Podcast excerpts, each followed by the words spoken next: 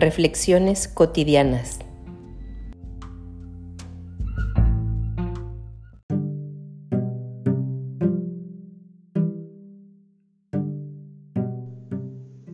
El miedo al hoy, por Fernanda Cárdenas.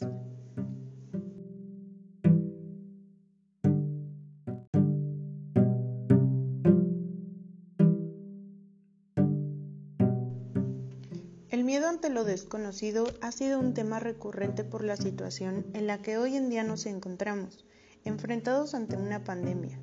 Se trata de una enfermedad infecciosa que se propaga por el mundo donde la mayoría de las personas no tienen inmunidad contra él.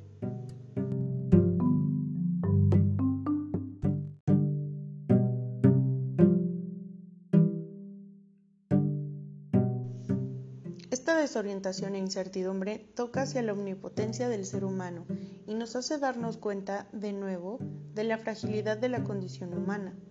Se siente un miedo al estar ante la abrumadora sensación de lo inesperado y del no saber, aunado al miedo del aislamiento voluntario.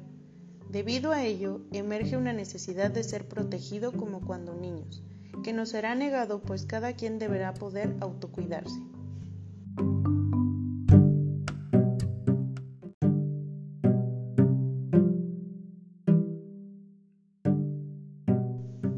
Claro que debemos comenzar con cambios y el aislamiento social es por protección, lo que nos hace pensar en cuidarnos. Aún así podemos ser confrontados con la oportunidad de redescubrir tres fuentes de fuerza personal. Responsabilidad personal. El ser capaz de poder cuidar de uno mismo y de quien depende o es cercano. Es un gran antídoto contra el miedo pues puede sentirse que se está haciendo algo. Ser conscientes. Capacidad de darse cuenta de cuánta gente siempre está a nuestro alrededor, en la parada del camión, en el tránsito, en el trabajo, etc. Y que debido a lo preventivo del aislamiento notamos la falta del otro. Esto puede hacernos sentir deprivados de ser parte de una comunidad o pertenecer. La posibilidad de trabajar los miedos que emergen de esta situación debido a la repentina sensación de fragilidad.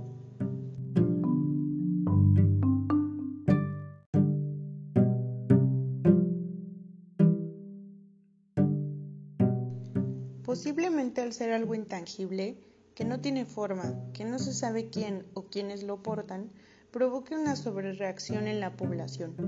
Compras ante el pánico, histeria, ataques de ansiedad, depresión, etc., debido a la intensificación del miedo y fantasías inconscientes. ¿Recuerdas cuando le temías a la oscuridad? ¿Recuerdas qué cara tenía el monstruo debajo de tu cama o en el closet? Son esos miedos que de niños nos atemorizaban más los que se reexperimentan al no tener una cara con la cual identificar al enemigo. Cada uno le pone la peor máscara que su fantasía sea capaz de crear.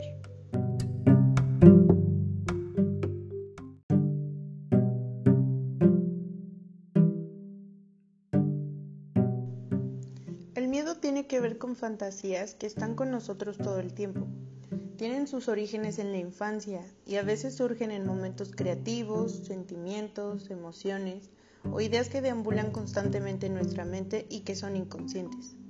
Es ahí de donde viene la histeria ante esta situación, porque nos confronta con miedos mayores asociados a la muerte, la pérdida, la falta de contacto social y con la soledad.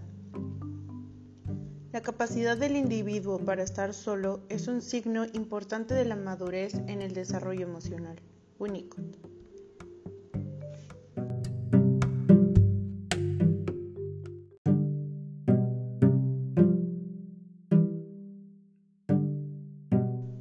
El silencio nos remite a la soledad y el miedo al silencio, a la nada. Hay quienes llegan a ser capaces de disfrutar la soledad e incluso valorarla como una posesión. Hay quienes la disfrutan tanto que la vuelven su lugar seguro, su zona de confort, pero actúa como defensa ante la dificultad de establecer un vínculo afectivo y cercano con otro. Hay quien siempre está acompañado, pero sin profundizar en esos vínculos.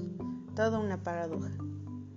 Hay una falta de información en donde los espacios en blanco se llenan con esas fantasías catastróficas, por ello, es tan importante estar consciente de nuestros miedos y no externalizarlos, pues solo aumentan la angustia y el pánico por el disturbio que el afuera impacta en nuestro inconsciente.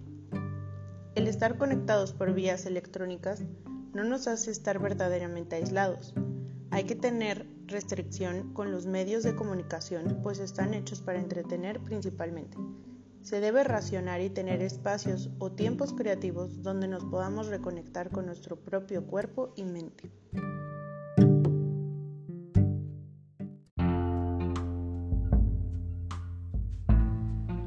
Reflexiones cotidianas.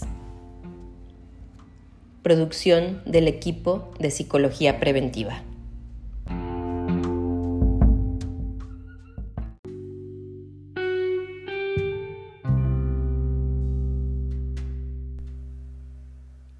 En CIPRE, Psicología Preventiva, puedes encontrar terapia presencial y en línea desde el enfoque psicoanalítico puedes hacer una cita llamando al 01800 00 mente o envíanos un correo por medio de nuestra página de internet www.psicologiapreventiva.com.mx.